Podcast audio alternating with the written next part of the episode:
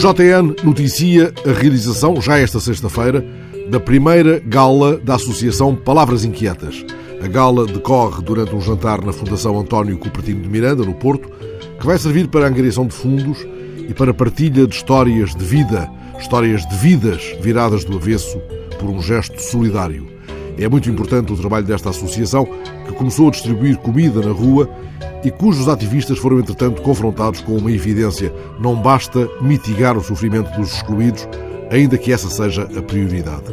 As palavras que ouviram na rua inquietaram-nos a tal ponto que decidiram fazer um pouco mais. Procuraram meios para retirar da rua um número crescente de sem-abrigo.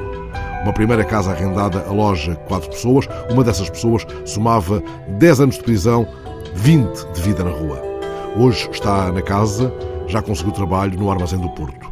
A Associação Palavras Inquietas trata agora de ajudar prostitutas a sair das ruas. O jantar de angariação de fundos de sexta-feira, durante o qual será leiloada uma camisola usada por João Vieira Pinto num jogo de seleção, permitirá encontrar ferramentas para uma ideia transformadora. São essas justamente as palavras que explicam este projeto: inquietar e transformar. Aliás, o lema que surge quando acedemos à janela eletrónica da associação vincula-nos precisamente a essa ideia: transformar vidas. Palavras e gestos ajudam a erguer um programa que nos desafia: abrigue um ser humano. Esse programa subsiste essencialmente com donativos de empresas e de particulares. Por isso, esta sexta-feira, a gala da Palavras Inquietas não poderá deixar de ser a gala de Palavras Inquietas.